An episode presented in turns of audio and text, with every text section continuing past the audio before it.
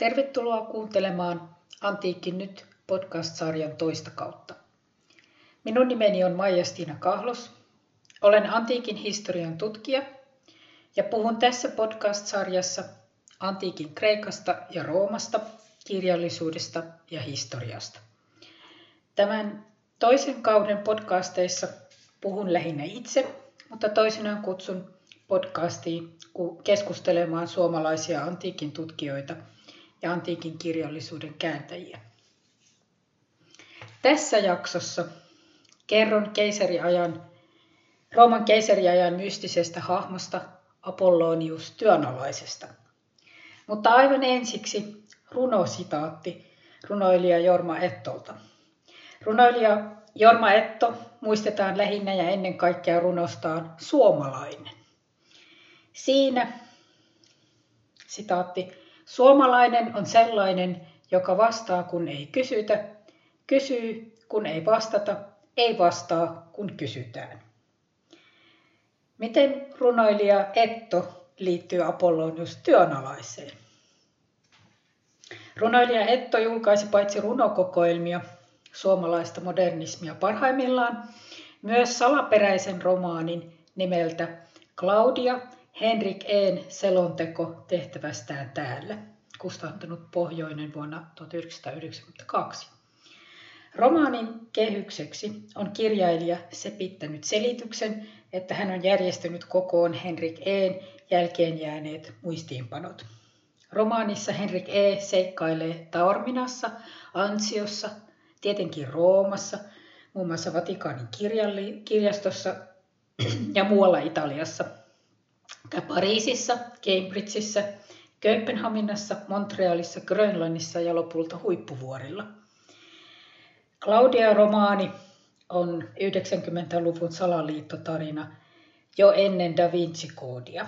Se muistuttaa myös Umberto Econ salaliittotarinaa Fukon heiluria, joka ilmestyi 1988 italiaksi ja suomennettuna 1990 saiko Jorma Etto Claudiansa vaikutteita Foucaultin heilurista. Tosin kirjan lopussa on päiväys 8391 ja paikat Rooma Ansio, Rovaniemi, Fiano Romano ja Vihti, vuodet ja paikat, joissa kirja on kirjoitettu. Tässä romaanissa Claudia etsitään kosmisia totuuksia, salaperäistä naishahmoa Claudia, joka on ehkä se kosminen totuus, mustaa kiveä, jumalatarta kybelee, eli Magna Materia, suurta äitiä. Ja sitten siellä on Sol Invictus, eli voittamaton aurinkojumaluus. On salaperäisiä pappeja, maagisia merkkejä, piirtokirjoituksia, taka-ajoja, täpäriä pelastumisia ja piiloutumisia. Minä kiinnostuin tästä hyvin poukkoilevasta ja levottomasta romaanista siksi, että sen pohjatekstinä on antiikin teksti, Apollonius työnalaisen elämäkerta, jonka kirjoitti kreikkalainen filosofi Filostratos. Ja tässä Etton romaanissa Apollonius työnalaiseen viitataan kaiken aikaa. Ja tavallaan päähenkilö Henrik E. on tämä kosmista totuutta etsivä Apollonius itse. Ja päähenkilö saa apurikseen Damis-nimisen turkkilaisen taksinkuljettajan. Ja tämä Antiikin Damis tunnetaan Apollonius työnalaisen oppilaana. Ja tämän johdattelun jälkeen pääsemme vihdoin tästä nykyajan Eton Apollonioksesta antiikin Apolloniokseen.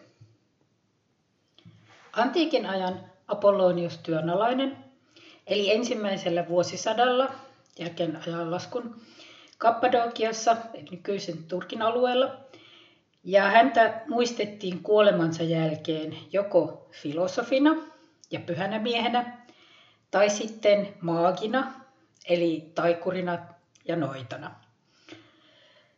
Otan muutaman esimerkin. Esimerkiksi historian kirjoittaja Cassius Dio kutsui Apolloniosta noidaksi ja maagiksi. Apollonioksen mainitsee myös eräs Moiragenes. Apollonius on magos, eli maagi, ja Apollonius, Apollonius esiintyy myös Lukianoksen satiirissa Alexander, jossa Apollonius oli tämän Alexanderin opettajan opettaja ja tunsi, niin kuin sitaatti, koko joukon taikatemppuja. Ja, ja siis tosiaan nämä mainitsen nämä maininnat sen takia, että Apollonius todellakin tunnetaan historiallisena henkilönä. Useampi antiikin kirjoittaja tuntee hänet. Ja, ja tämä jälkimaine on tosiaan, että hän on noita ja maagi ja taikatemppujen tekijä. Mutta Apollonius sai myös puolustajia. Ja nyt tulemme sitten tähän filosofi, filosofi Filostratoksen, joka kirjoitti 200-luvun alussa Apolloniuksen elämäkerran, jossa hän ihannoivaan sävyyn kertoo Apolloniuksen elämästä ja matkoista kaukaisiin maihin aina Intiaan saakka. Nyt on syytä pitää erillään historiallinen henkilö Apollonius, josta tiedämme hyvin vähän, mutta on nuo muutamat maininnat, jotka mainitsin tuossa edellä. Ja sitten tämä Filostratoksen elämäkerran kuvaama Apollonius, eli kaksi, kaksi Apolloniosta. Vähän saman tapaan kuin meidän tulee pitää erillään vaikkapa historiallinen henkilö Sokrates ja Platonin kuvaama Sokrates. Tai pitää erillään historiallinen henkilö Jeesus ja evankeliumin kuvaamat Jeesukset. Tai pitää erillään historialliset henkilöt, erilaiset askeetit ja sitten pyhimyselämäkertojen kuvaamat pyhimykset. No, tähän, mennään tähän Filostratoksen Apolloniokseen. Ennen kaikkea Filostratos kuvaa Apolloniosta filosofina, Pythagoran filosofiaa tunnustavana filosofina ja askeettina, joka pidättäytyi viinistä, lihansyönnistä ja avioliitosta.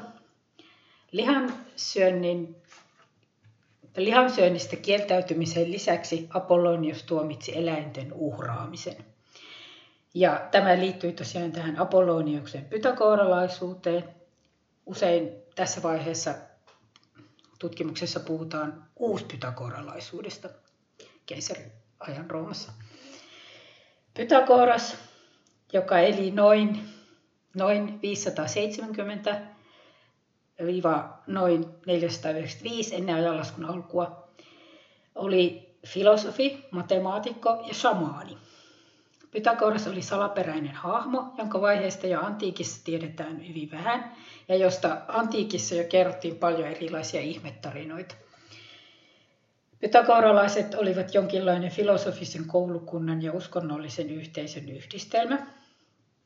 Ja antiikissahan filosofia ja uskonto eivät olleet erillään, vaan ne liittyy nimenomaan tämmöisiin mystisiin, ja kos, mystisiin asioihin, kosmisen, kosmisten salaisuuksien etsimiseen. Ja pythagoralainen filosofia perustui pitkälti lukumystiikkaan, jossa nähtiin, että maailman kaikkeus oli rakentunut lukujen kosmiseen harmoniaan. Ja Pythagoran, Pythagoran nimessä kulki monenlaisia äh, matemaattisia esoteerisia kirjoituksia ja näistä on tosiaan, tosiaankin vaikea sanoa, mitkä näistä perustuivat Pythagoraan omiin opetuksiin, mitkä olivat myöhempiä luomuksia.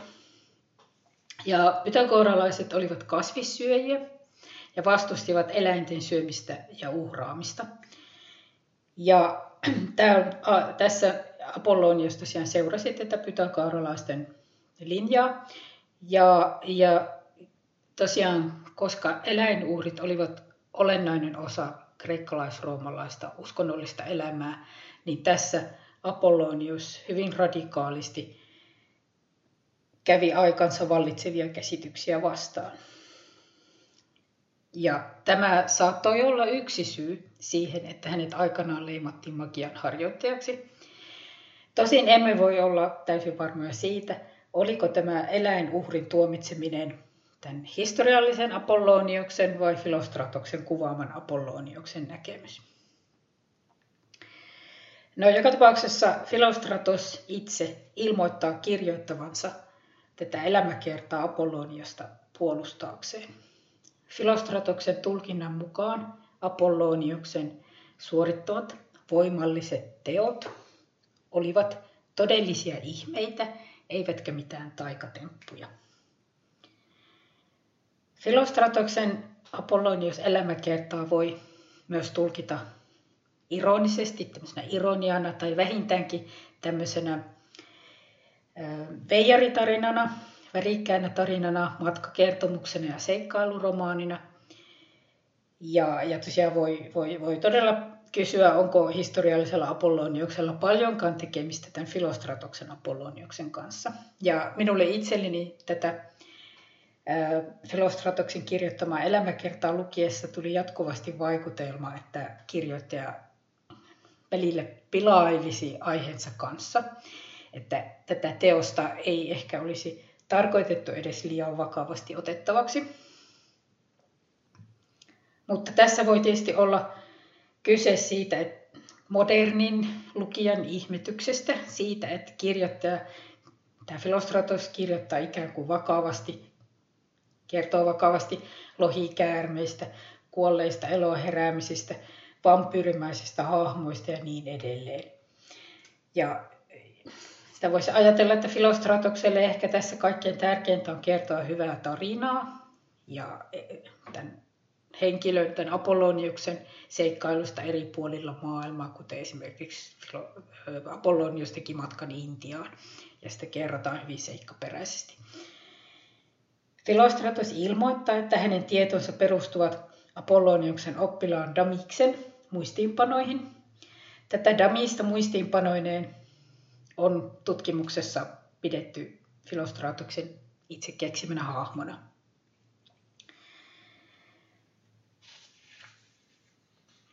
Filostratoksen mukaan Apollonius aloitti askeettisen elämänsä viettämällä viisi vuotta täydellisessä vaitiolossa ennen julkista uraansa, julkista parantajan ja filosofin ja saarnaajan uraansa. Ja sitten Filostratos kertoo myös, että Apollonius kulki pellavakaavuissa, koska pellavaa pidettiin tämmöisenä puhtaana materiaalina, parta ajamatta, hiukset pitkinä. Ja hän väitti muistavansa edellinen, edellisen inkarnaationsa, ja hän oli ollut, tai että hän oli niin puhdas ajatuksissaan, että hän muisti edell, edellisen elämänsä, joka oli siinä Trojan sodan aikoihin. Ja olennaista filosofin ja pyhän miehen roolissa antiikissa oli osoittaa, ettei ollut rahan ahne. Ja niinpä, että ei halunnut pitää omaisuutta eikä, eikä halunnut ansaita tällä parannus- ja opetustoiminnallaan mitään rahaa ja ei halunnut rikastua.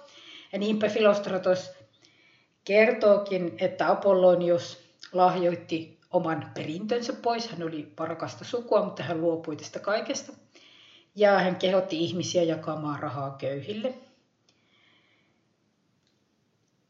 Ja tähän hänen parannustoimintaansa liittyy se, tai tähän hänen julkiseen toimintaansa liittyy se, että hän lausui ennustuksia, karkotti pahoja henkiä, paransi sairaita. Ja Filostratos kertoo, että hän jopa herätti kuolleen tytön eloon lausumalla muutaman oudon kuuloisen sanan. Ja, ja tosiaan kieltäytyi sitten palkkiosta, 150 000 sestertiuksen muhkeasta palkkiosta, jota tytön vanhemmat hänelle tarjosivat. Ja tämä, kieltäytyminen tästä palkkiosta korosti tosiaan tätä Apolloniuksen suuremmoista pyhyyttä ja sitä, että hän ei ollut mikään puoskari tai noita, joka halusi tehdä rahaa tällä toiminnallaan. Nyt näistä oudonkuuloisista sanoista, jotka, jotka Apollonius lausui herättäessään tätä kuollutta tyttöä eloon, on arveltu, että nämä oudot sanat olisivat maagisia loitsusanoja, puokees magike. Ja, ja sitten on tosiaan huomautettu, että ja tuleekin mieleen, että tosiaan kohtaus muistuttaa Jeesuksen tekemiä ihmettekoja, esimerkiksi Jairuksen tyttären herättämistä tai Lasaruksen herättämistä kuolleista evankeliumeissa. Ja Filostratos tosiaan korostaa läpi koko tämän elämäkerran sitä, että Apollonius ei ollut maagi tai noita, vaan aito filosofi ja pyhä mies.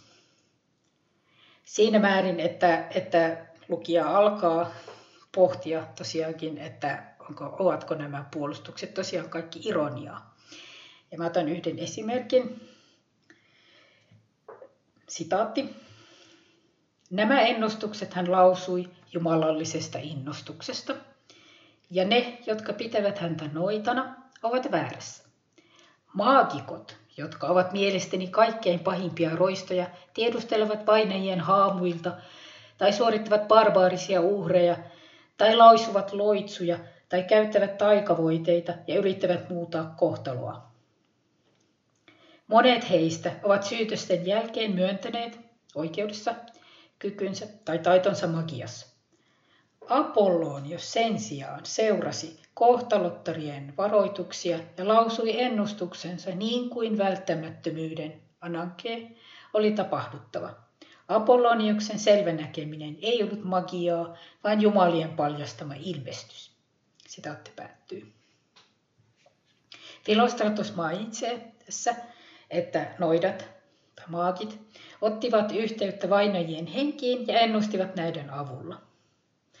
Ja tätä pidettiin antiikissa magian tai noituuden yhtenä piirteenä. Väkivaltaisesti kuolleiden biajoit hanatoi ja ennen aikojaan menehtyneiden aoroi, henget, olivat erityisen otollisia nekromanteiassa, eli kuolleiden avulla ennustamisessa, koska nämä vainajat olivat muutenkin rauhattomia. Tähän nekromanteiaan eli kuolleiden avulla ennustamiseen suhtauduttiin antiikissa hyvin epäluuloisesti ja monessa vaiheessa se oli kiellettyä. Siksi ritualistit, filosofit, pyhät miehet, parantajat välttelivät tätä kuolleista ennustamisen tai kuolleista ennustajan leimaa. Ja tämä näkyy myös tässä Filostratoksen kuvauksessa Apolloniuksesta, kun esimerkiksi Filostratos kertoo Apolloniuksen vierailusta Akilleuksen haudalla, eli siis Kreikan mytologian Trojan sodan suurimman sankarin Akilleuksen haudalla. Filostratos korostaa, että Apollonius kutsui Akilleuksen henkeä yksinkertaisen rukouksen avulla, ei henkeä manaamalla. Apollonius ei ollut maagi, vaan filosofi, Filostratos painottaa. Eli siis tässä hän tekee eron rukouksen ja kuolleen henke, hengen manaamisen välillä. Ja moderni lukija voi tietysti miettiä, että mikä se suuri ero tässä oli, mutta antiikin ajan lukijalle tässä oli olennainen ero. Ja tässä voi verrata esimerkiksi kristittyihin, kristittyihin kirjoittajiin, jotka sanoutuivat irti kuolleiden avulla ennustamisesta, koska, koska tosiaan epäluuloja oli herättänyt esimerkiksi se, että Jeesus oli kuollut väkivaltaisesti, eli hän oli biaiot hanatos, väkivaltaisesti kuollut. Ja, ja sen takia tämä varhaisten kristittyjen Jeesus-kultti herätti epäluuloja. Apollonius myös karkotti pahoja henkiä ja hän pystyi myös liikkumaan ja ilmestymään hetkessä paikasta toiseen.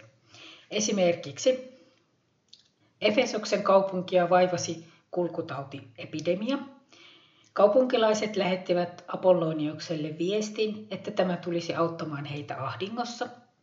Apollonius päätti, että oli lähdettävä viipymättä ja hän vain lausui sanat, mennään sinne, ja samassa hän olikin Efesoksessa. Filostratos arvelee, että Apollonius toimi kuten Pythagoras, joka pystyi olemaan samaan aikaan kahdessa paikassa. Ja pythagoralaisiin ja uuspythagoralaisiin shamaneihin liittyvissä uskomuksissa tosiaan shamaani pystyi lähettämään henkensä paikasta toiseen. No siellä Efesoksessa Apollonius vakuutti kaupunkilaisille, että hän tekisi lopun taudista vielä saman päivän aikana. Ja hän löysi kaupungin teatterista rääsyihin pukeutuneen vanhan kerjäläisen, jolla oli karsastava katse. Apollonius sanoi efesolaisille, Kerätkää niin monta kiveä kuin pystytte ja heittäkää ne tämän jumalien vihollisen päälle. Luonnollisesti kaupunkilaiset olivat kauhistuneita tästä ja vastustelivat, ja tämä kerjäläinen pyysi armoa, mutta Apollonius oli kuitenkin varma asiastaan, ja sitten alettiin heittää näitä kiviä. Silloin kerjäläinen nousi silmät tulta leimuten ja paljastui demoniksi, pahaksi hengeksi.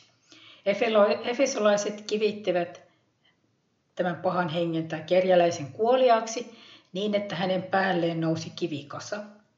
Kun kivet raivattiin pois, ei kerjäläistä enää ollut missään, vaan tilalla oli kivien murskaama leijonan kokoinen koira, jonka suusta valui kuolaa. Ja Filostratos toteaa, että kyseessä oli fasma, henki, aave tai ilmestys, ja tämän jälkeen kulkutauti loppui. Apollonis oli selvänäkijä, joka pystyi paljastamaan ihmisiksi tekeytyneet pahat henget ja esimerkiksi empuusat. Empuusat olivat verta tai ihmisen elinnesteitä imeviä olentoja, jonkinlaisia vampyyrien edeltäjiä antiikin maailmassa. Filostratos kertoo, että yksi Apolloniuksen oppilaista, nimeltään Menippos, oli ihastunut Korintissa eräseen kauniiseen naiseen. Apollonius kuitenkin suhtautui epäluuloisesti. Tämä upea nainen järjesti ylelliset pidot kulta- ja hopea-astioineen ja palvelijoineen. Mutta sitten kesken aterian Apollonius paljasti, että nainen oli empuusa ja hänen juhlansa oli pelkkää hämäystä. Heti paljastuksen jälkeen tämä pitojen komea, kaikki tämä, nämä palvelijat ja hopea- ja kulta-astiat katosivat. Oli hämäystä. Apolloniuksen pakottama, pakottamana tämä nainen sitten tunnusti olevansa empuusa. Ja tosiaan tämmöiset, nämä empuusa-olennot rakastuivat kauniisiin nuorukaisiin, niin kuin tämä Menipos oli ollut, mutta sitten ruokkivat itseään näiden lihalla, koska, koska näiden nuorten ihmisten veri oli puhdasta. No sitten Apollonius tosiaan teki matkoja ympäri maailmaa, Persiaan, Intiaan, Egyptiin. Kaikkialla häntä ihailtiin pyhänä miehenä. Ja näissä matkaosuuksissa Filostratos tosiaan pääsi sitten kertomaan eksoottisia tarinoita kaukaisista maista. Esimerkiksi Intian matkan yhteydessä hän kertoo lohikäärmeistä. Filostratoksen mukaan niitä on kolme alalajia. Pienet suolohikäärmeet, villisian kokoiset tasankolohikäärmeet ja valtavat vuorilohikäärmeet. Tasankolohikäärmeet ovat punaisia ja aikuisiksi kasvaneilla on piikikäs selkänahka. Ja niiden suomut loistivat niin kuin ne olisivat hopeaa. Ja silmien pupillit olivat tulikiveä ja niissä oli yliluonnollista voimaa. Ja Filostratos kertoo myös, että lohikäärmeen päässä oli värikkäitä kiiltäviä kiviä. Ja jos tämmöinen kivi sitten upotettiin sormukseen, sormus sai salaperäisiä voimia.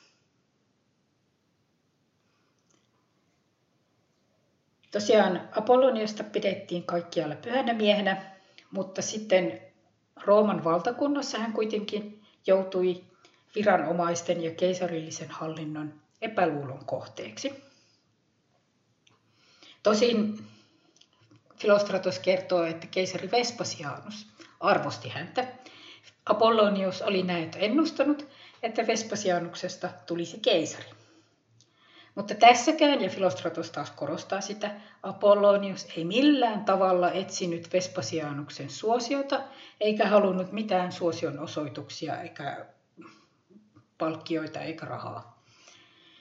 Ja viidennessä kirjassa, tässä elämäkerrassa, Filostratos kuvaa pitkästi, kuinka Apollonius antaa hyviä neuvoja Vespasianukselle hallitsemisessa. Esimerkiksi tällaisia pysy hyvänä keisarina ja muista itsesi. Eli siis voisi tulkita, että muista asemasi, muista olevasi kuolevainen ihminen. tai jotain vastaavaa. Koska Apollonius oli ennustanut Vespasianuksen nousevan keisariksi, hän joutui keisarin Neeron vainoamaksi. Ja, ja sitten tosiaan, et tiedä miten tosiaan historiallinen keisari Vespasianus nousi keisariksi verisen sisällissodan jälkeen.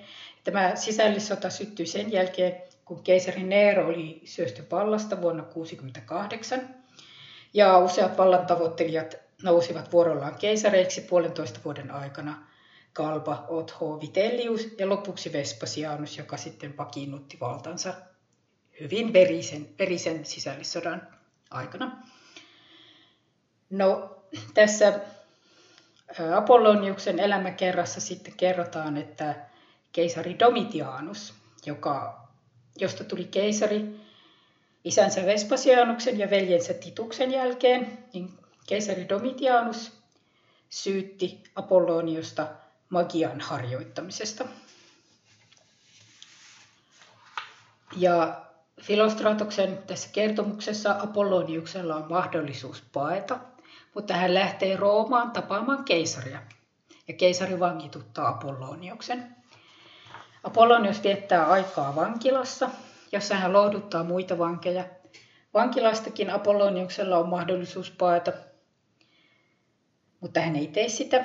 Hänen oppilansa, tämä Damis, näkee, kuinka Apollonius pystyy noin vain ravistamaan kahleet yltään. Mutta silti Apollonius jää sinne vankilaan, koska hän haluaa puolustautua ja puolustaa filosofiaa keisarin edessä. Ja keisarin edessä hän sitten pitää pitkän puolustuspuheen, hyvin Sokrateen tapaan. Sokrates on tässä mallilla. Esimerkiksi hän todistelee, että jos hän olisi noita, kuinka hänet olisi voitu saada vangittua keisarin eteen. Lopuksi tässä sitten Apollonius vain katoaa keisarin edestä. Hän vaan häviää. Ja tämä Apolloniuksen ihmeellistä vapautumista kahleista, esimerkiksi hän vaan ravistaa ne kahleet yltään, tai hän vaan katoaa sieltä keisarin edestä, niin voi verrata tietysti vaikka esimerkiksi ää, kristi, kristillisten kertomusten apostolien vastaaviin vapautumisiin. Apollonius pystyi siis myös katoamaan sopivalla hetkellä. Ja, ja tätä voisi tietysti verrata, verrata kaikenlaisiin science fiction ja fantasian termein teleportaamiseen tai ilmiintymisiin ja kaikkointumisiin. Hän oman tahtonsa mukaan sitten ilmestyi ja katosi. Filostratoksen elämäkerran, kertoman elämäkerran lopussa Apollonius sitten kuolee keisarin Nervan hallituskauden aikana. Tai oikeastaan Filostratos kertoo useita versioita Apolloniuksen lähdöstä, kuten Filostratos sanoo, jos hän kuoli. Lindoksessa Apollonius menee sisään Ateeneen temppeliin ja katoaa siellä. Ja Filostratos kertoo, että huhuttiin, että kuului tyttöäänien laulu, lähde maan päältä, nouse taivaaseen. Ja ihmiset alkoivat uskoa hänen kuolemattomuuteensa. Ja uskottiin siis, että Apollonius oli noussut taivaaseen. Ja hän ilmestyi kuolemansa jälkeen niille, jotka olivat ehtineet epäillä kuoleman jälkeisen elämän mahdollisuutta. Filostratos kertoo, kuinka hän ilmestyi nuorelle miehelle, joka oli epäillyt kuoleman jälkeisen elämän mahdollisuutta. Ja Apolloniukselle pystytettiin pyhäkköjä, muun muassa hänen kotipaikkaansa Työnaan pääasiaan. Ja Filostratos tosiaan esitti, että hän kirjoitti tämän elämänkerran kumotakseen Apolloniukseen liitetyn noituusleiman. Nyt Apolloniuksen jälkimaine kyllä antiikissa liittyy vahvasti magiaan ja noituuteen. Ja hänen maineensa tämmöisenä mahtavana maagina oli niin suuri, että ja hänen nimeään pidettiin niin voimallisena, että eräskin, eräs papyruksessa säilynyt maaginen ohje oli nimetty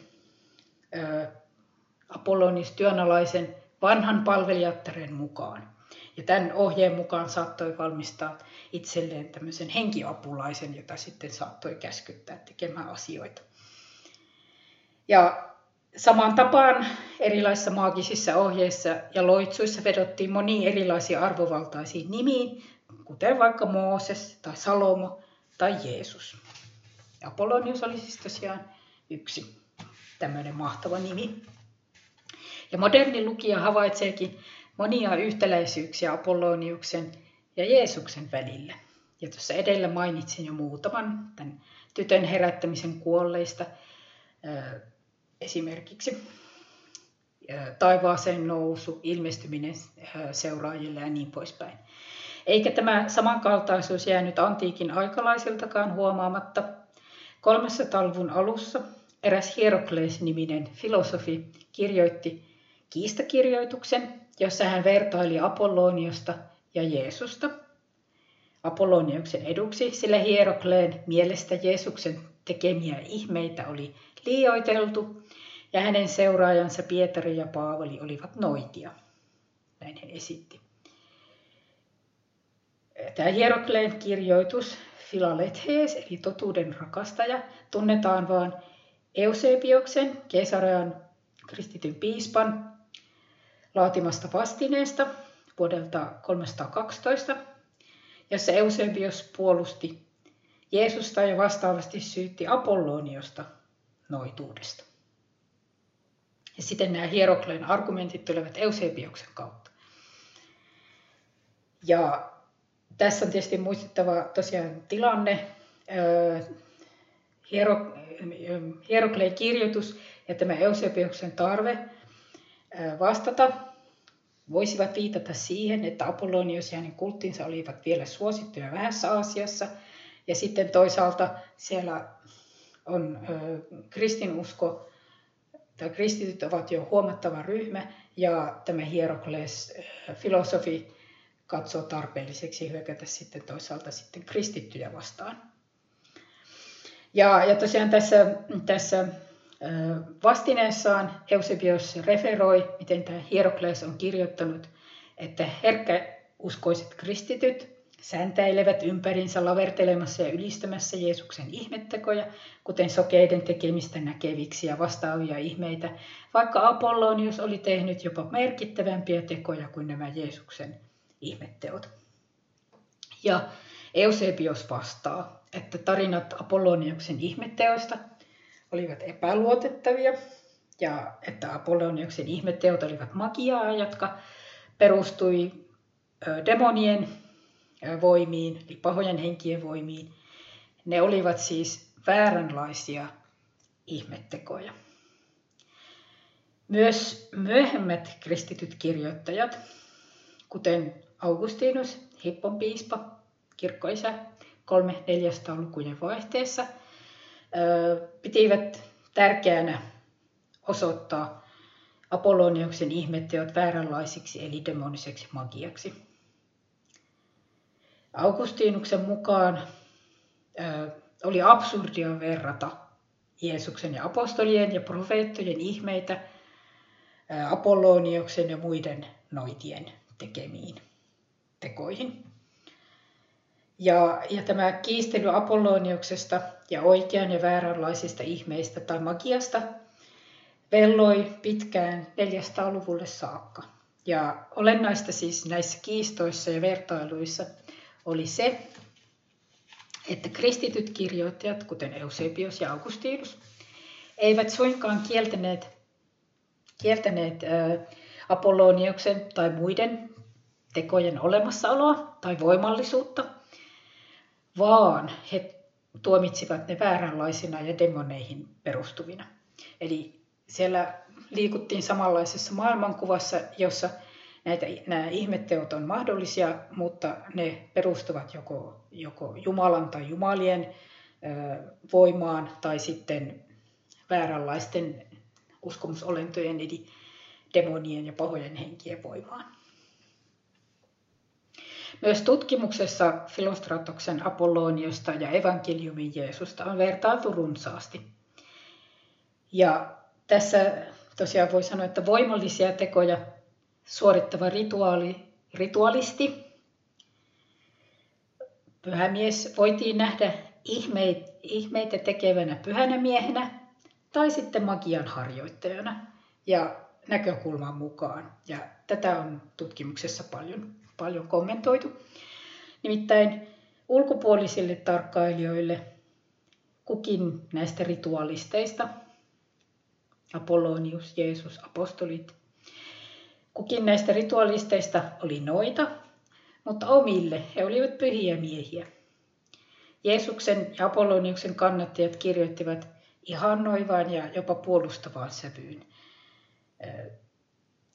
Evankelistoille, evankeliumin kirjoittajille oli tärkeää osoittaa Jeesuksen ihmekertomuksessa, että Jeesuksen voima oli oikeanlainen, siis juuri tämä jumalallinen, jumalallinen, ei demoninen.